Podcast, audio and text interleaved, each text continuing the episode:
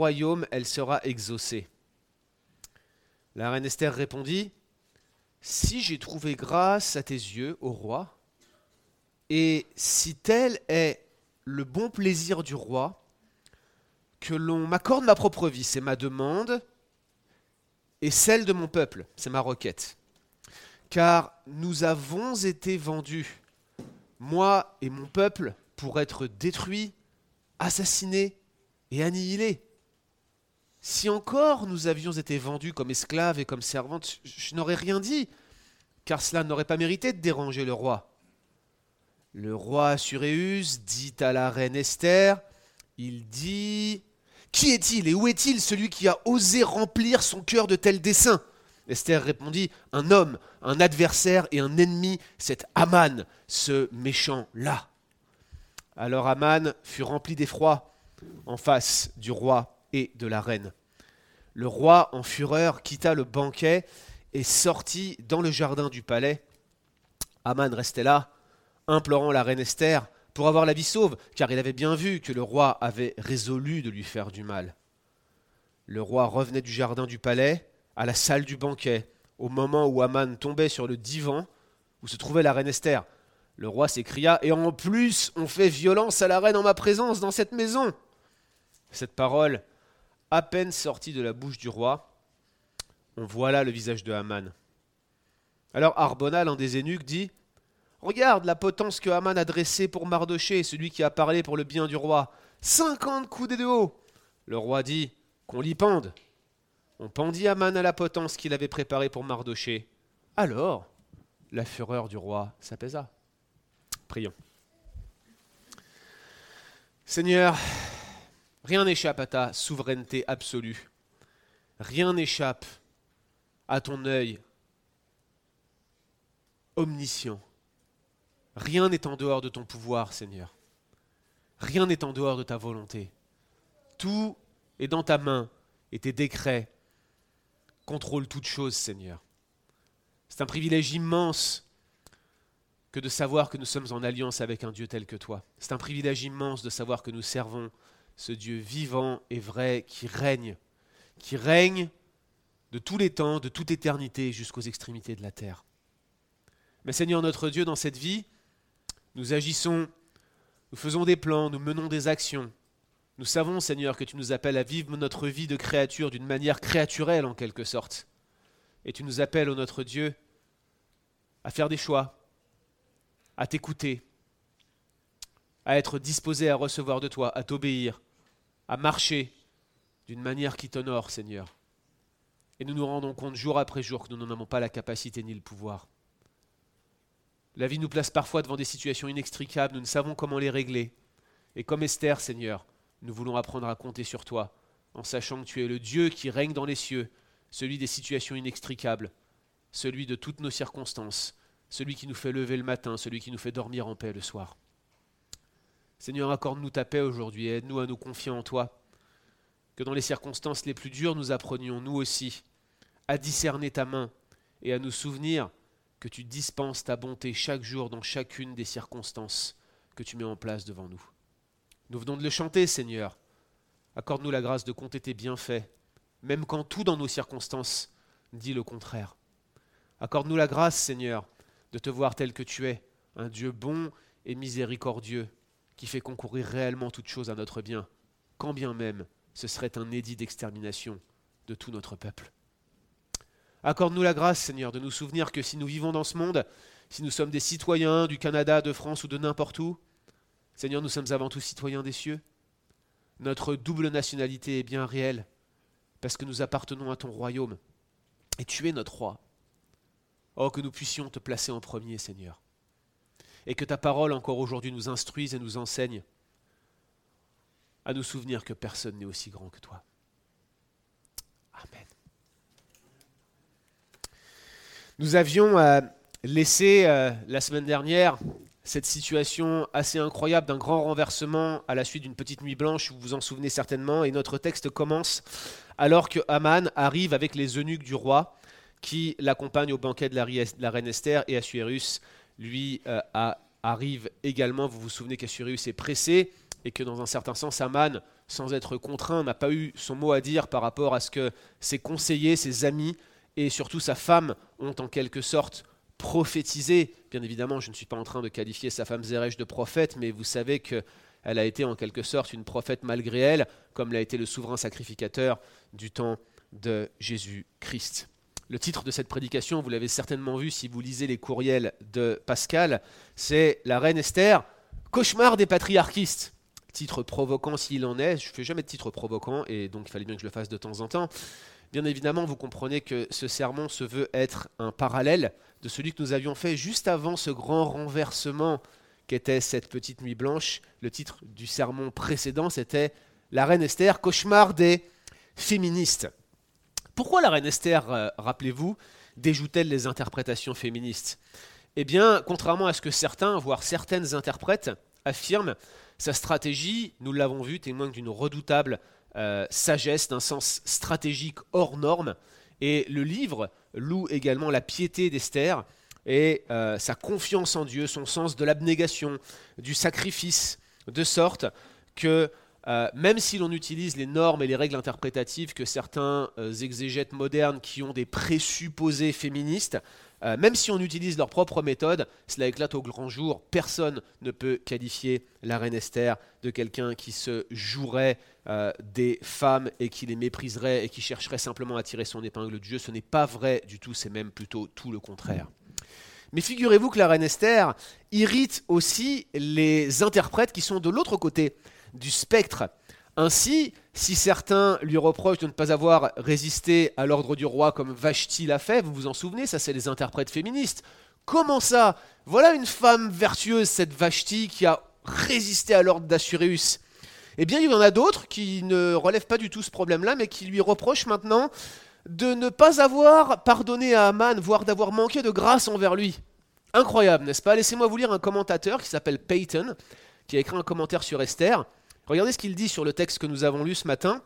Il dit Esther a maintenant une chance d'intercéder pour Aman, mais elle ne le saisit pas.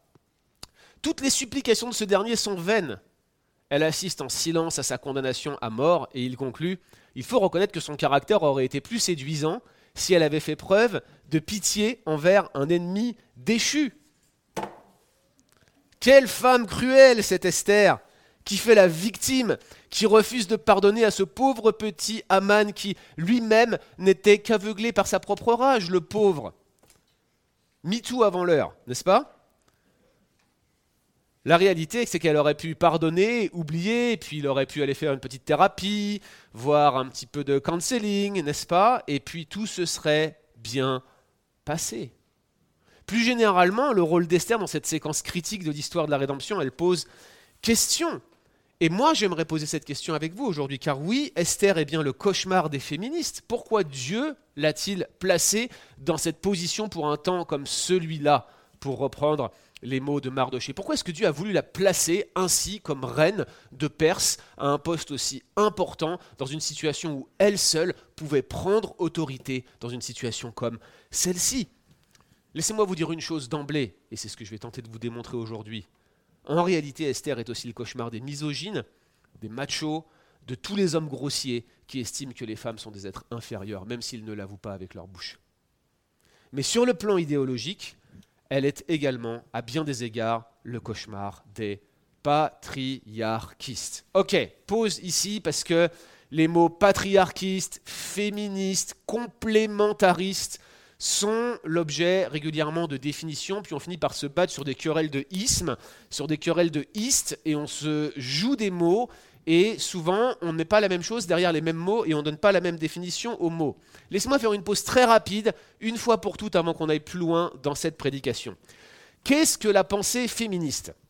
La pensée féministe, en ce qui concerne l'approche biblique du féministe, féminisme, pardon, c'est l'idée que Dieu a créé l'homme et la femme sur le plan ontologique et fonctionnel d'une manière égale. Ok, traduction. Ça veut dire que pour les féministes, lorsque Dieu crée le monde, il crée la femme et l'homme, ils sont égaux en valeur, ils sont égaux en nature, mais ils ont exactement le même rôle. Dès le début de la création, ils sont égaux en rôle, ils héritent tous les deux de la même responsabilité. Bref, c'est ainsi que les féministes lisent toute l'histoire de la rédemption sur la base de cet acte de création. Ça va jusque-là? Évidemment, ce n'est pas ce que nous prêchons, ce n'est pas ce que nous croyons dans cette Église. Il y a également la pensée dite complémentariste, qui est la position que généralement les églises euh, traditionnelles et les églises comme la nôtre ici défendent.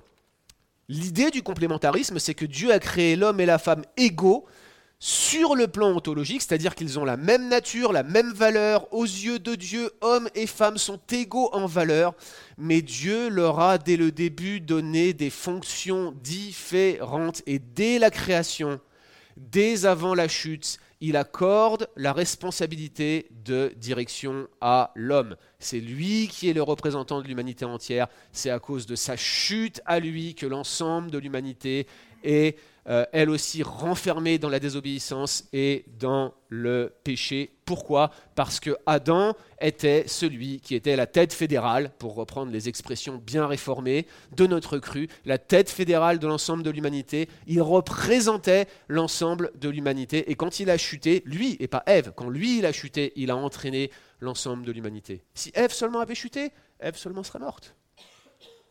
Mais Adam a chuté. Et avec lui, tous ceux dont il était le représentant et le responsable ont chuté. Et puis vous avez ce qu'on appelle parfois le patriarcalisme.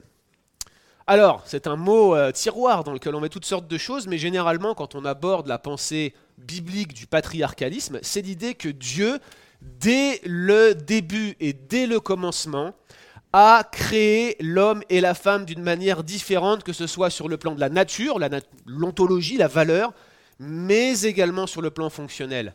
Ainsi, de par l'acte de création même, de par sa nature même, la femme est inférieure, la femme est subordonnée à l'homme à cause de sa création, à cause de sa nature même, parce que l'acte créateur en fait un être différent sur le plan ontologique et donc subordonné, soumis à l'homme de par sa valeur même.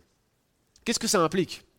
Ça implique que si vous déroulez un peu plus cette pensée, la femme est, de par son statut de femme, inférieure à l'homme. Pas à cause de sa fonction où elle aurait euh, un rôle particulier, mais à cause de qui elle est dans son identité et dans son essence. Voilà ce qui est en peu de mots la pensée patriarcale. Alors bien sûr, vous avez toutes sortes de nuances entre les deux, et certains qui se qualifient eux-mêmes de patriarchistes, sont en réalité des complémentaristes un peu à droite, vous voyez. Il y a toutes sortes de nuances entre ces positions-là. Mais à la base, féminisme, complémentarisme, patriarcalisme, c'est ça qui est en jeu ici.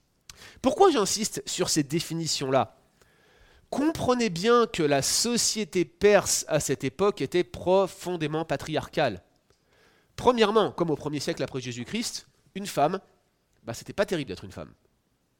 Vous n'aviez pas de témoignage, il n'était pas reconnu, on ne vous acceptait pas comme ayant une identité propre le plus souvent. Bien évidemment, à l'époque, il n'y avait pas de démocratie, j'allais vous dire, il n'y avait pas de droit de vote. Il n'y en avait pas avant 1948 en France, je ne sais pas si vous vous rendez compte. Mais même, essayez de comprendre, vous n'aviez pas d'existence légale, vous étiez considéré comme un être inférieur.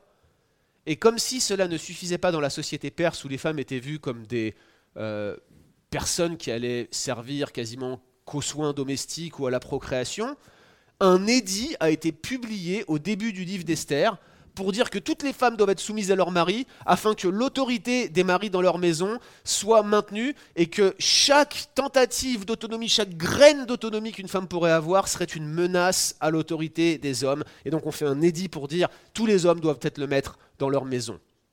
Incroyable comprenez bien que c'était la pensée dominante dans l'Antiquité et c'était la pensée dominante probablement poussée à l'extrême à la cour de Perse. Et le livre commence avec un conflit exacerbé entre la reine Vashti et Assuréus. Et il faut bien garder cela en tête pour se prémunir d'erreurs d'interprétation, comme par exemple Martin Luther, le réformateur lui-même, qui expliquait que Vashti était une femme monstrueuse qui n'aurait jamais dû élever la voix sur son mari, car les femmes ne devraient jamais se comporter comme cela. Jamais l'auteur, jamais le narrateur ne donne un tel jugement dans le livre d'Esther, il nous le laisse à notre évaluation. Et c'est pour une raison précise probablement qu'il nous amène jusque-là. Alors qu'est-ce que ce passage a à nous dire sur ce sujet aussi complexe? Eh bien, vous allez voir qu'en filigrane, il nous dit beaucoup de choses. Mais revenons au texte maintenant et regardons ce qu'il a à nous apprendre. Et la première chose que nous voyons dans ce texte, c'est que Esther plaide pour sa vie. Esther plaide pour sa vie. Et regardez au verset 1, le roi et Aman se rendent au banquet. Souvenez-vous qu'aucun des deux n'a dormi. Aman a passé euh, toute une partie de la nuit à dresser la potence, puis toute une partie de la journée à planifier la mort de Mardoché, pour ensuite passer l'autre partie de la journée à le promener et à proclamer son honneur sur la place de la ville. Il n'a même pas eu le temps de se préparer. Souvenez-vous, les eunuques du roi sont venus le voir et le chercher en hâte alors qu'il était encore en train de raconter ses malheurs à ses conseillers et à sa femme. Voilà la situation de Aman quand il arrive au banquet. Assuérus, lui, il est tout excité à l'idée de savoir ce qu'Esther a à lui dire. Également, il est probablement attendri. On l'imagine. Souvenez-vous qu'il a découvert dans la nuit que Mardoché lui avait sauvé la vie et c'était indiqué dans le livre des chroniques royales que c'était Esther qui avait transmis l'information. Donc non seulement il se fait deux banquets coup sur coup et entre les deux banquets, il apprend que sa reine lui a transmis une information qui lui a sauvé la vie. Il arrive au banquet, souvenez-vous également, en ayant déjà promis par deux fois d'accéder à la requête de la reine Esther. Une première fois quand il lui a tendu le sceptre avec un avec un P, pardon, et une deuxième fois, cette fois-ci devant témoin, où il lui a refait la même promesse que quelle que soit sa demande, il va y accéder. Et il l'a fait devant témoin, et qui est le témoin? Eh, C'est Aman.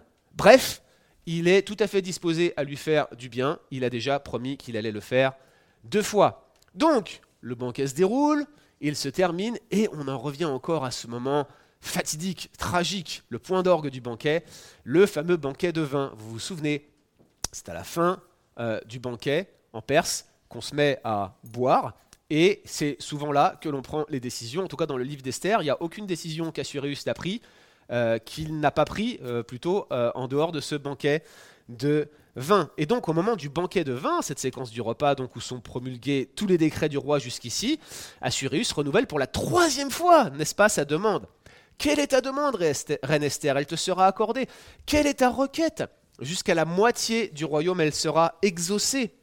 Cet engagement public, preuve qu'Assuérus était prêt à, à, accepter sa requête, est encore une fois pris devant Aman. Ça fait deux fois qu'il le prend devant témoin. Et là maintenant, Esther, tout simplement, elle ne peut plus différer. Elle est acculée. Il faut qu'elle présente sa requête. Il faut qu'elle euh, soit maintenant à l'expression de ce qu'elle voulait, parce qu'elle ne peut plus tout simplement différer. Elle ne peut pas les inviter à un troisième banquet. Mais elle a un certain nombre de difficultés qui sont absolument contextuelles, qui euh, viennent euh, rendre sa tâche particulièrement difficile, et pour elle, sa tâche est probablement, encore une fois, inaccessible à ses yeux. Regardez, si on les liste, ces difficultés. Déjà, elle s'apprête à accuser le deuxième personnage du royaume. Mais le problème, c'est que ce deuxième personnage, le plus puissant du royaume, donc un homme qui, qui a un pouvoir, qui domine, cet homme-là est justement à sa table. C'est compliqué. Pire, c'est lui qui lui sert de témoin. Donc elle a un témoin que le roi va accéder à sa requête, mais le témoin, c'est celle, celui pardon, qu'elle veut accuser. Première chose. Deuxième chose, le seul qui puisse réellement trancher cette situation, c'est-à-dire le roi, le seul qui puisse réellement accorder grâce à son peuple, le seul qui, puisse l'aider finalement à faire condamner Aman, eh bien, c'est le roi. Mais celui-ci est complice du décret de Aman il est complice, c'est même lui qui a pris l'argent, qui a donné son anneau royal à Aman. Alors certes, il ne sait pas de quel peuple il s'agit, mais c'est lui qui a contresigné, c'est lui qui a reçu euh, le, pourboire, j'allais dire, c'est lui qui s'est fait soudoyer, qui a reçu le pot de vin pour condamner le peuple juif. Comment lui demander de trancher une situation dans laquelle il est impliqué? Et souvenez-vous que tout le monde sait qu'il est impliqué. Mardoché l'a dit à la reine Esther. Et puis troisième chose, contrairement à Mardoché, elle ne sait probablement pas quelle humiliation Aman vient d'expérimenter. Or, lui, il arrive au banquet déstabilisé et probablement inquiet, mais Esther, elle ne sait rien de cet avantage psychologique. Elle n'a aucune information qui lui permettrait éventuellement de euh, savoir qu'elle a euh, une position de force pour pouvoir demander sa requête. Donc mettez-vous dans ces chaussures un instant, sur le plan contextuel, la tâche paraît impossible. Comment est-ce que je peux retourner ces choses-là à mon avantage? Et puis, au-delà de ces difficultés contextuelles, elle a quand même un certain nombre de difficultés structurelles, parce que Esther est aux prises avec trois structures de pouvoir. On les avait déjà mentionnées, je ne sais pas si vous vous en souvenez. Trois structures de pouvoir qui sont comme cumulatives, les unes au-dessus des autres. Première chose, elle est une femme. On l'a dit, et je le répète, elle est une femme dans une société patriarcale particulièrement hostile. La moindre autonomie des femmes est perçue comme une menace à l'autorité masculine. Vous vous souvenez sans doute du décret au chapitre 1. Deuxième chose, c'est qu'elle est politiquement assujettie au roi. Je ne redis pas ce que j'ai déjà dit dans les, dans les prédications passées. Vous vous souvenez que le roi est au centre d'un système politique où personne ne peut s'approcher de lui. Il y a des cercles concentriques autour de lui. Et même si Esther, elle a un palais qui lui appartient, contrairement à Aman, elle ne peut pas se présenter spontanément devant le roi sans risquer de mourir. Il fallait qu'il lui tende son sceptre. Bon, génial. Elle a réussi à dépasser cette situation difficile, notamment en parvenant à organiser les deux banquets chez elle. Mais Aman est encore le deuxième personnage du royaume et elle, elle n'est que reine. Troisièmement, il y a un problème ethnique pour elle. Elle est juive. Et même si personne ne le sait, les juifs restent à ce moment précis sous la menace d'un édit d'extermination. Donc il y a un problème de genre, c'est une femme, il y a un problème politique, elle est reine, elle n'est pas conseillère du roi, et il y a un problème ethnique, elle est juive.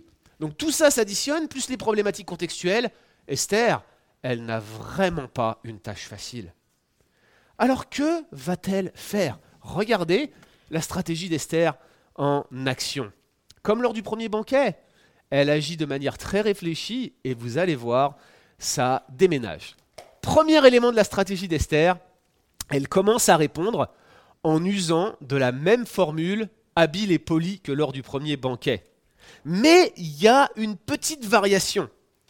Elle dit Si j'ai trouvé grâce, vous vous souvenez certainement qu'elle gagne grâce selon le narrateur partout où elle va. Vous vous souvenez, c'est elle qui gagne la grâce. Donc elle recommence en essayant de conférer au roi un espèce de pouvoir qu'il n'a pas du tout. Elle dit Si j'ai trouvé grâce à tes yeux, mais en fait, elle n'a rien trouvé du tout. Elle l'a gagné selon le narrateur. Mais regardez la différence avec ce qu'elle a dit précédemment. Précédemment, elle disait Si j'ai trouvé grâce aux yeux du roi. Mais ici, chapitre 7, verset 3, elle dit Si j'ai trouvé grâce à tes yeux, ô roi. La différence, elle est subtile, mais elle est suffisamment importante pour être notée. Parce que quand elle s'adressait au roi auparavant, elle s'adressait à lui à la troisième personne du singulier. Elle parlait à lui, elle lui parlait plutôt, comme s'il était un personnage illustre. Vous savez, on dit le roi dit nous voulons. Le roi, euh, on dit que Jules César parlait de lui à la troisième personne. Elle parle du roi à la troisième personne. Mais quand Aman se présente devant le roi, il n'y a pas de sceptre, il n'y a pas de troisième personne. Il le tutoie, il n'y a même pas de bonjour, il n'y a même pas de remarque, rien. il a un accès direct auprès d'elle. Mais là, Esther insiste sur la relation privilégiée qu'elle a en tant que reine à son roi. C'est presque sentimental, finalement. Elle sait qu'il l'aime particulièrement. Ne lui a-t-il pas immédiatement tendu le sceptre? Ne lui a-t-il pas promis d'accéder à sa requête? Elle peut se permettre de le tutoyer, mais elle le fait subtilement, une toute petite touche. Elle n'ira pas plus loin. Deuxième élément de sa stratégie, elle formule sa requête, et ça c'est vraiment fort, elle formule sa requête en s'appuyant sur la forme de la question du roi. Ok, regarde la question du roi. La question du roi, elle s'appuie sur une répétition. Quelle est ta demande? Quelle est ta requête? En fait, ce sont deux synonymes. Ça veut dire la même chose. Demande, requête, c'est exactement la même chose. Et c'est ce qu'on appelle une formule conventionnelle. C'est-à-dire que la phrase, vous savez, jusqu'à la deuxième partie, jusqu'à la, jusqu'à la moitié de mon royaume, excusez-moi, cette phrase-là, c'était une manière de dire quoi que tu demandes, je vais te le donner. C'est une phrase conventionnelle. C'est comme euh, quand vous allez au restaurant. Qu'est-ce qui vous ferait plaisir? Vous voyez? Évidemment, vous venez pas pour, euh, vous venez juste pour manger. Qu'est-ce qui, donnez-moi le menu. Je ne vais pas vous demander un truc en dehors du menu. Mais c'est une phrase conventionnelle. C'est exactement ce que le roi fait ici. En répétant demande et requête, il ne demande pas qu'elle lui dise deux choses, il lui dit quelle est ta demande unique. Et regardez ce que fait Esther. Elle utilise cette répétition pour formuler non pas une, mais deux requêtes. Voilà ce qu'elle dit. Que l'on m'accorde ma propre vie, c'est ma demande.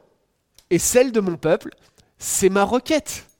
Elle décompose sa demande en deux en utilisant les deux aspects de la formulation conventionnelle du roi. Et ça, les amis, c'est vraiment fort. C'est vraiment fort pour deux raisons. Première raison, en faisant ça, bah, en fait, elle arrive à dire deux choses en une seule demande.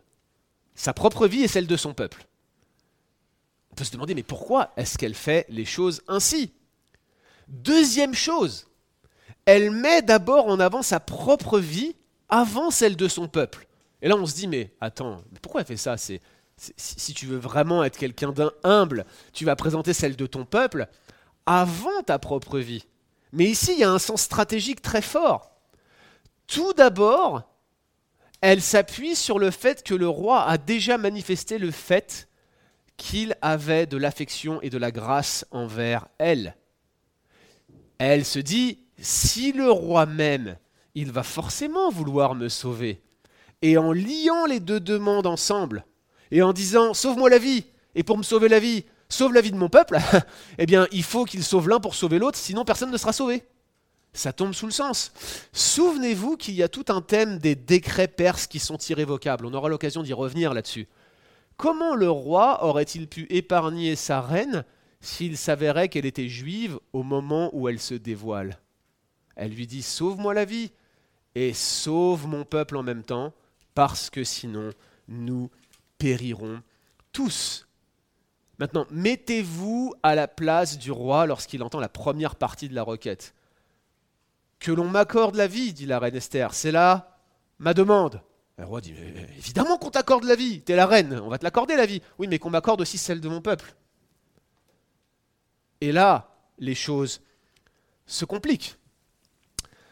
Troisièmement, elle choisit ses mots avec soin. Regardez le verset 4. Car nous avons été vendus, moi et mon peuple, pour être détruits, assassinés et annihilés. Ici encore, les mots ont leur importance. Le terme qui est traduit par vendu est très ambigu. Il peut tout aussi bien signifier livré. Donc elle fait exprès de ne pas utiliser ce terme-là parce qu'il est fort. Si elle avait dit vendu, vendu en esclavage, ok, mais vendu à qui qui, vous a vendu? Mais c'est le roi qui a vendu.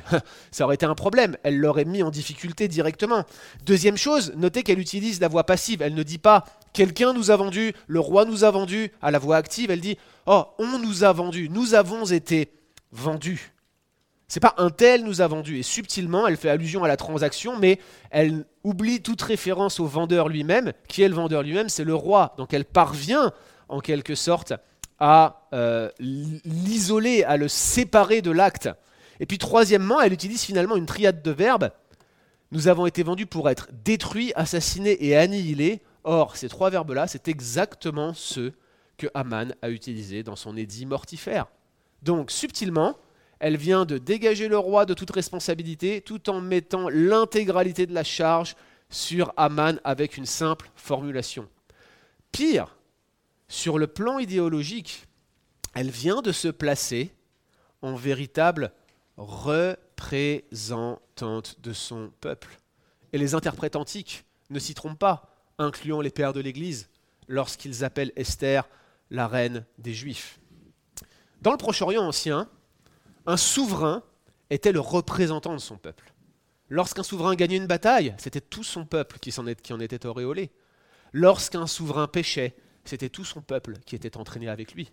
Lorsqu'Abimelech a euh, pris la femme d'Abraham, c'est pour sauver son peuple que Dieu lui apparaît. De même, lorsque Pharaon s'est rendu coupable avec la femme d'Abraham, c'est tout son peuple qui a été frappé de malédiction. Souvenez-vous de David lorsqu'il a fait le recensement. C'est tout son peuple qui a été frappé par l'Éternel. Et lorsqu'il confesse son péché, on lisait cela encore hier avec mon épouse dans le plan de Murray McShane, dans le psaume 51, David sait bien qu'en confessant son péché, en se repentant devant Dieu, Dieu va restaurer non pas lui-même seulement, mais il va étendre sa joie à l'ensemble de Sion et aux portes de Jérusalem. Et alors, dit-il, mon peuple aura ses sacrifices de louanges qui seront agréés. Le souverain représente son peuple. Et voici que Esther se positionne comme la représentante de l'intégralité de son peuple. Elle, cette faible femme, dans une société profondément patriarcale. Waouh Mais ce n'est pas fini, regardez, dernier point, dernière partie du verset 4. Elle s'excuse. Si encore nous avions été vendus comme esclaves et comme servantes, je n'aurais rien dit, car cela n'aurait pas mérité de déranger le roi. Alors il y a une grosse difficulté de traduction sur ce verset que je vais vous épargner. La réalité, c'est que les termes qui sont utilisés ici sont rares et peuvent avoir de multiples sens. La traduction que je viens de vous donner, dans le contexte, a tout à fait euh, à mon avis, le meilleur euh, sens, la meilleure hypothèse. En fait, Esther comprend bien qu'elle place le roi dans une position difficile. Je veux dire, le roi, ici, est mêlé à ce terrible édit, il est complice, il doit prendre une décision, et il se retrouve à devoir prendre une décision contre un édit qu'il a signé sans le savoir. Elle se dit, mais comment est-ce que, comment est-ce que je vais pouvoir l'aider à s'en sortir pour qu'il prenne la bonne décision, pour préserver mon peuple et moi, et me donner raison vis-à-vis -vis de Haman Alors elle lui dit, si seulement on avait été vendus comme esclaves, j'aurais rien dit. Mais là, on veut nous tuer. Et le dommage fait au roi serait vraiment important si on nous ôtait de sa présence. C'est un crime contre toi, au roi. On t'a manipulé, on te l'a fait à l'envers. Et elle termine, au travers de cette excuse, en montrant au roi que quelqu'un dans son entourage a osé abuser de sa crédulité.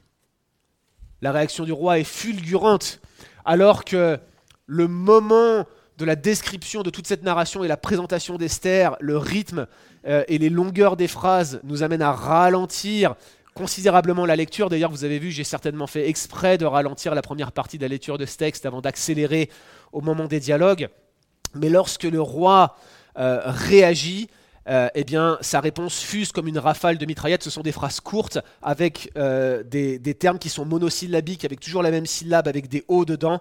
La phrase c'est Qui est-il? Où est-il? Celui qui a osé remplir de son cœur de tels desseins. Pa, pa, pa, pa, pa, pa. Ça sonne comme une mitraillette. Deux remarques. Sa colère, déjà, elle est clairement incandescente. On l'imagine en fait serrer les dents pendant qu'il prononce cette phrase. Deuxièmement, et ça c'est vraiment frappant, apparemment il n'a toujours pas compris de quoi elle lui parle malgré les mots-clés qui identifient clairement l'édit de Haman, lui, il a toujours aucun souvenir qu'à un moment il a pris de l'argent, puis il a demandé l'extermination d'un peuple, puis hop, il est passé à autre chose. Un peuple entier, génocide, j'ai oublié. Clairement, il a validé l'édit de Haman sans même y penser, et il, se n'en est pas souvenu. C'est vraiment une forme d'irresponsabilité incroyable de la part du personnage le plus puissant du royaume de Perse. L'auteur nous montre Assuréus comme un irresponsable qui a pourtant la charge de sa propre maison. Esther lui répond sur le même mode, avec de courtes phrases composées de mots monosyllabiques comme le roi. Elle lui dit exactement, littéralement, un homme, un adversaire et un ennemi. C'est lui, c'est Aman, ce méchant-là. Elle répond exactement sur le même ton, sur le même mode que le roi elle est comme un miroir de ses émotions en fait. Elle sait exactement quand est-ce qu'elle doit ralentir le rythme, quand est-ce qu'elle doit laisser planer l'attention, quand est-ce qu'elle doit accélérer et répondre exactement comme lui. Elle est extrêmement forte dans sa stratégie, très très forte. Elle sait exactement comment le prendre. Jusqu'au bout, le narrateur nous présente ce banquet comme Esther qui est au contrôle alors que le roi pense l'être. C'est elle qui est au contrôle. Elle est la seule et la vraie souveraine dans cette scène. Il n'y a aucun doute à cela. Deuxième chose que nous voyons dans ce texte, c'est Aman qui plaide pour sa vie. Aman qui plaide pour sa vie. Et on voit Aman littéralement saisi de terreur, écroulé par la terreur au verset 6. Jusqu'au grand renversement du, chapitre 6, l'auteur ne donnait aucune indication explicite, vous vous souvenez des émotions de l'un ou de l'autre des personnages ou de leurs sentiments intérieurs, mais les émotions de Haman nous sont désormais connues.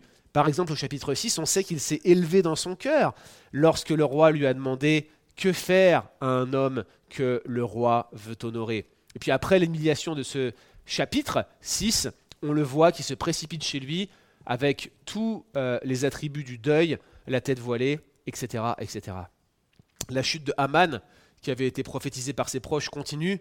Son orgueil s'est changé en humiliation et maintenant son deuil se change en terreur lorsqu'il découvre que la reine est juive, c'est-à-dire de l'ethnie même qu'il voulait exterminer totalement. Il se dit mais comment est-ce possible Il y a vraiment quelque chose d'humoristique ici. Et pendant que je préparais cette prédication, je pensais à ce film, je ne sais pas si vous l'avez déjà vu, qui s'appelle Rabbi Jacob connaissez ce film Rabbi Jacob?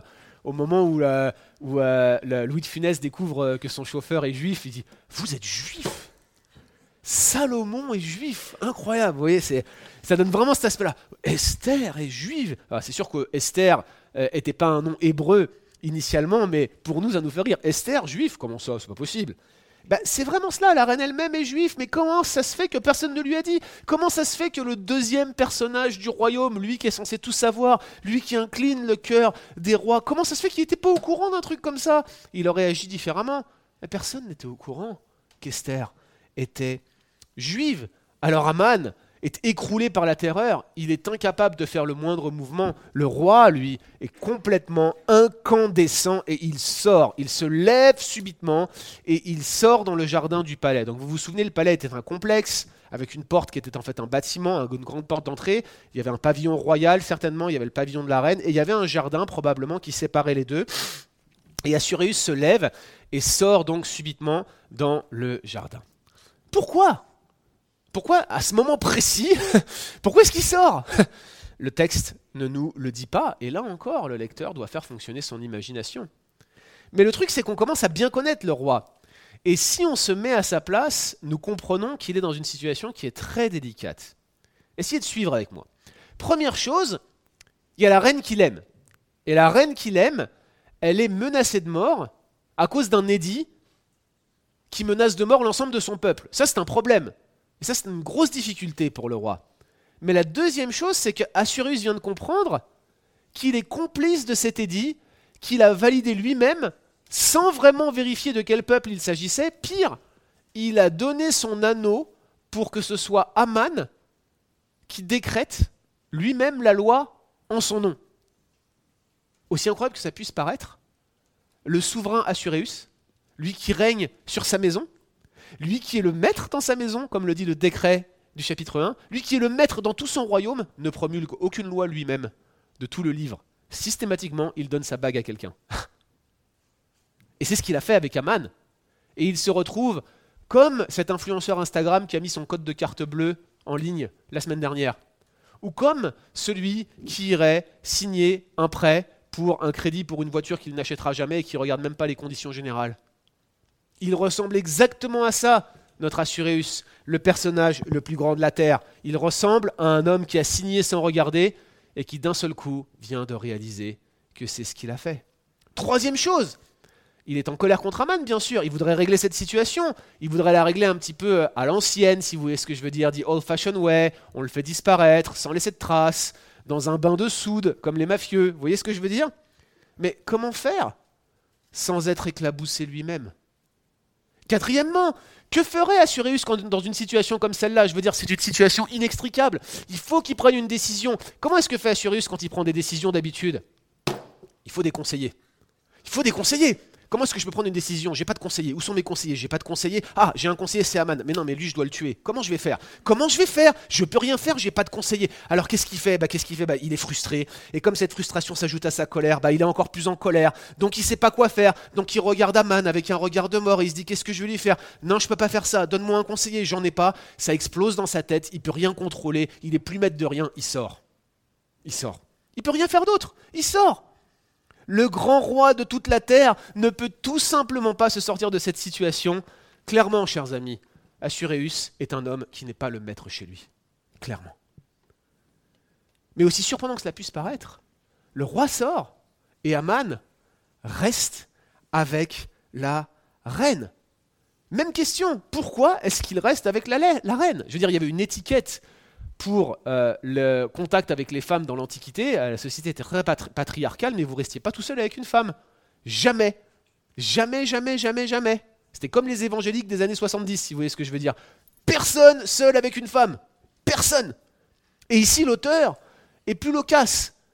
Aman reste, non pas parce qu'il veut rester seul avec la reine, non pas parce qu'il est terrorisé de peur, oui, il est terrorisé de peur, il est incapable de faire le moindre mouvement, mais il reste parce qu'il veut implorer la reine de lui accorder la vie sauve. Pourquoi? Verset 7, car il avait vu que le roi avait résolu de lui faire du mal.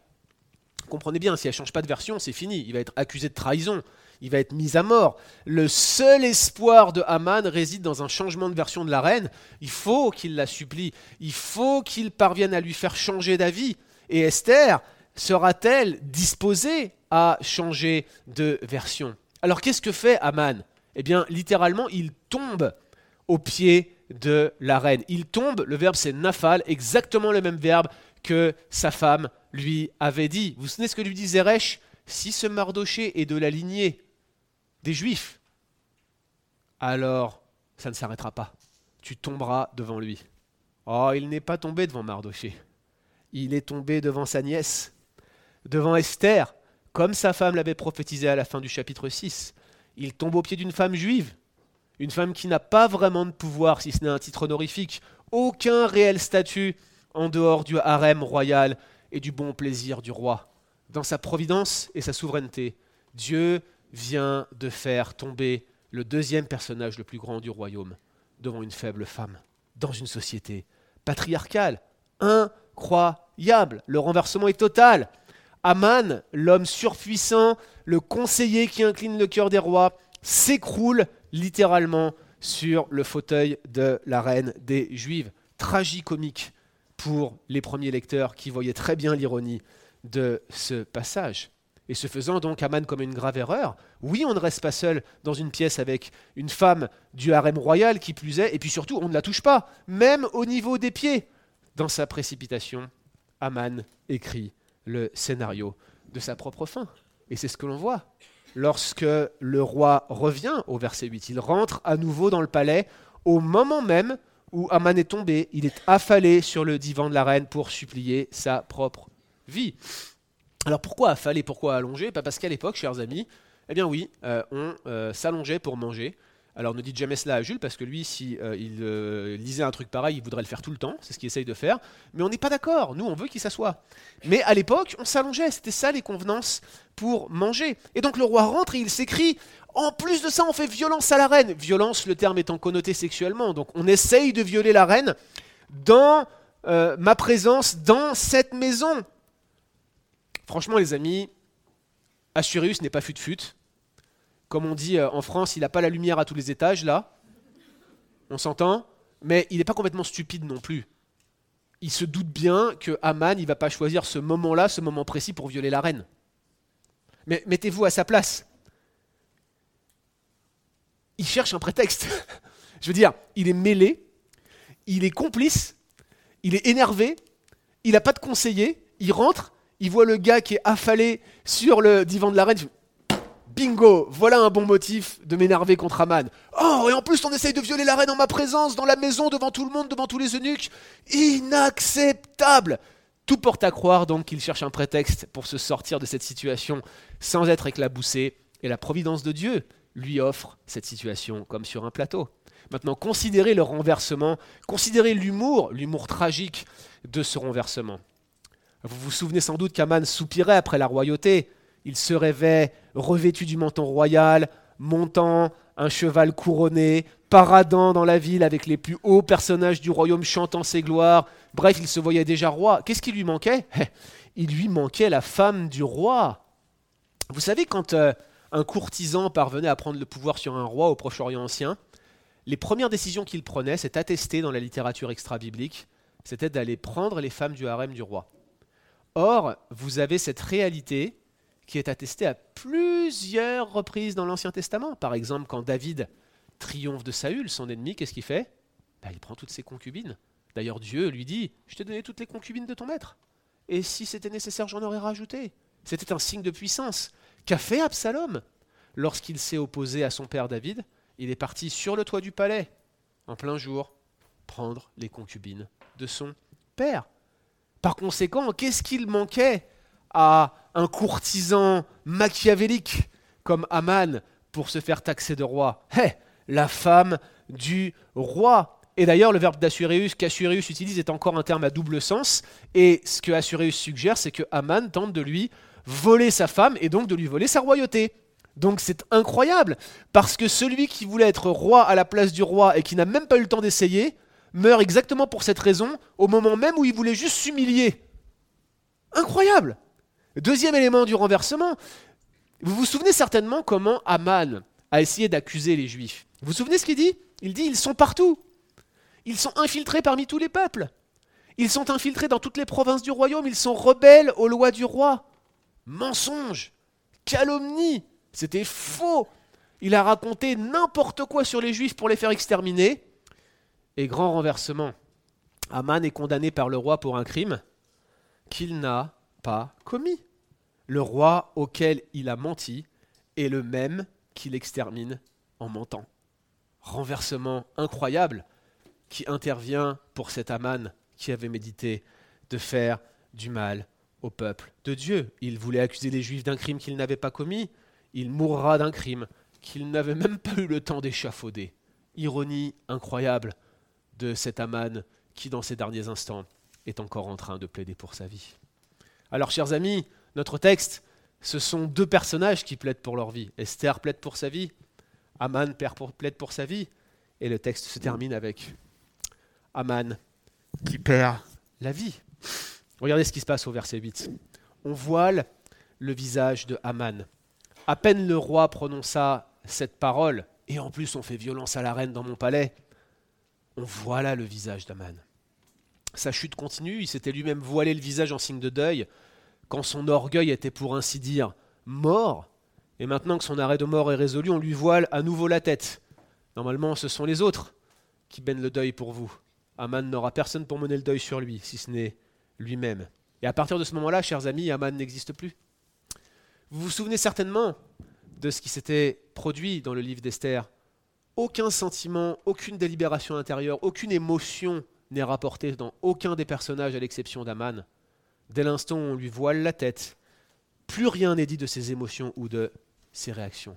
Il n'a d'autre visage que le sac qui le recouvre. Il n'y a plus qu'à décider de son sort.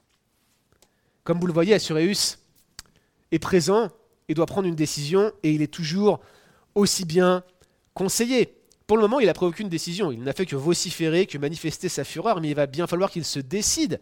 Comment est-ce qu'il peut prendre une décision Il ne prend aucune décision sans que l'un de ses nobles ne lui dise quoi faire. Mais il n'a pas de conseiller avec lui, si ce n'est que Aman, et puis Aman, il a un sac sur la tête, il ne peut pas parler de toute façon. Alors quoi faire? Quoi faire? C'est alors que Arbona, qui est juste un serviteur, un esclave, un eunuque, c'est-à-dire un serviteur asexué, ok? Quelqu'un euh, qui n'a plus l'usage de ses organes sexuels parce qu'il était eunuque. Je vous avais expliqué que je ne vous ferai pas davantage de dessins. Vous vous souvenez de ça? Cet Arbona a déjà été mentionné, chapitre 1, verset 10. Il était au service du roi, et regardez ce que dit Arbona. Il prend la parole et il dit Regarde la potence que Hamad a dressée pour Mardoché, celui qui a parlé pour le bien du roi. 50 coudées de haut. Probablement cet Arbona était l'un de ceux qui étaient euh, partis chercher Aman. C'est certainement pour cela qu'il connaissait la fonction de cette potence.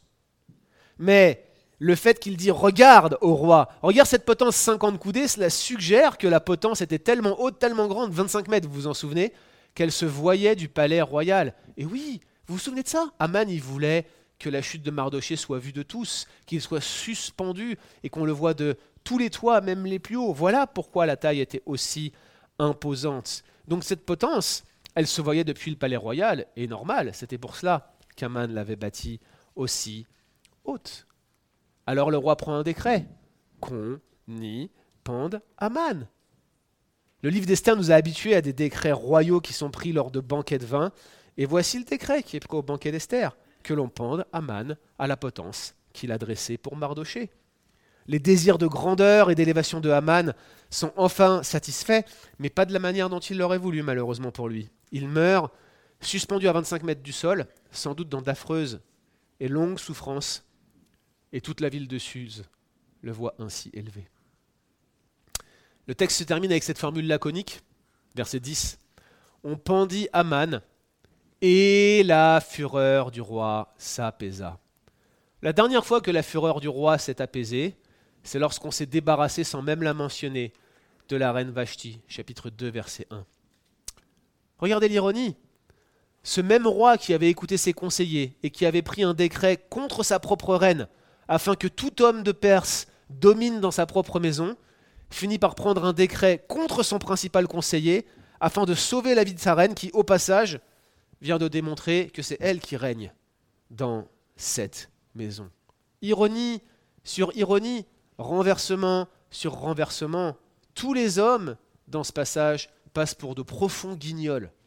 Et la reine Esther, dans sa sagesse, est celle qui a montré qu'elle était une femme de valeur, et Raïl, une femme de puissance, une femme qui savait comment mener sa barque. Oh, je vois que mon génial PowerPoint euh, inclut des slides du message précédent, je vous prie de m'excuser. Laissez-moi conclure avec cette magnifique image. Est-ce que vous connaissez la référence de cette image? Est-ce que vous connaissez ce film? C'est un film français qui date de 25 ans qui s'appelle La haine, qui décrit la situation dans les banlieues. J'ai fait exprès de choisir cela, je ne savais pas si vous connaissiez ce film, mais c'est un film de référence dans l'art cinématographique tourné en noir et blanc. Et ce film décrit un petit peu ce que moi j'ai pu vivre plus ou moins quand j'étais jeune et que je traînait dans les cités HLM. Et vous savez, quand on avait des disputes dans les cités euh, françaises et qu'on se battait avec quelqu'un d'autre, souvent on disait Attends, je vais te ramener mon frère. Vous voyez Te ramener mon grand frère. C'est-à-dire que quand tu avais une bagarre avec quelqu'un, la seule chose que tu avais envie de ramener, c'était quelqu'un de plus fort que toi, et généralement c'était ton grand frère. Moi j'étais bien embêté, et j'avais pas de grand frère. C'était moi, c'était moi le grand frère dans l'histoire, vous voyez. Mais parfois, si j'avais des embrouilles avec quelqu'un, on me menaçait de me ramener mon frère. Ouais, je vais te ramener mon frère, tu vas voir ce qu'il va te faire pas de chance si ton frère, si ton grand frère était plus petit que moi ou des choses comme ça, mais ça arrivait. Vous voyez, c'était le genre de, d'escalade dans la violence qu'on pouvait vivre dans les quartiers euh, comme ceux dans lesquels j'ai grandi. Donc c'était ça. Je vais te ramener mon frère. Qu'est-ce qu'a fait Mardoché? Il dit Attends, je vais te ramener ma nièce. Franchement, les amis, je serai à la cour de Perse. Je me garderai bien de me brouiller avec la reine Esther. Les féministes y sont cassés les dents. Regardez ce qu'elle fait à ceux qui se croient les plus forts, à ceux qui pensent qu'ils sont de véritables despotes chez eux, à ceux qui prennent des décrets pour humilier leurs femmes contre leur propre maison et qui même promulguent des, rois, des lois pardon, pour se conforter dans ce rôle. Regardez ce que fait la reine Esther. Elle leur casse les dents. La réalité, c'est que sa vertu est conservée et maintenue. Elle ne renverse pas non plus les rôles elle ne prend pas le pouvoir et elle ne le prendra jamais. Elle n'agira jamais elle-même comme une despote. Elle n'enlèvera jamais la responsabilité de direction que Dieu a fait incomber à son mari. Elle ne cherchera jamais à faire ce qu'Aman a fait et à prendre le pouvoir, mais considérer le rôle, la force et l'autorité que Dieu lui a conféré en la plaçant à cet endroit-là, à ce moment précis. Considérez l'insignifiance du grand Aman face à la redoutable reine Esther. Si vous faites une lecture raccourcie de ce chapitre et que vous enlevez l'intégralité du développement, tout commence avec le verset 1, phrase d'introduction, tout termine avec le verset 10, phrase de conclusion. Et si on lit simplement introduction-conclusion, le roi et Aman arrivèrent pour prendre part au banquet de la reine Esther, verset 10, et on pendit Aman à la potence qu'il avait préparée pour Mardoché. Histoire courte, et vous avez l'essentiel de ce que ce chapitre nous décrit. Le texte se termine sans un mot de la part d'Esther, mais nous savons que sa mission est loin d'être terminée. Bien sûr, Aman est mort, il est suspendu en haut de sa potence, mais son écrit, son décret mortifère demeure. Que feront Esther et Mardoché pour pouvoir s'en débarrasser? Eh bien, chers amis, il faudra que vous reveniez à l'église au mois de juin pour savoir. Prions ensemble. Seigneur, nous te rendons grâce pour ce texte qui nous rappelle que tu agis d'une manière qui souvent nous surprend. Seigneur, garde-nous de prendre euh, tes préceptes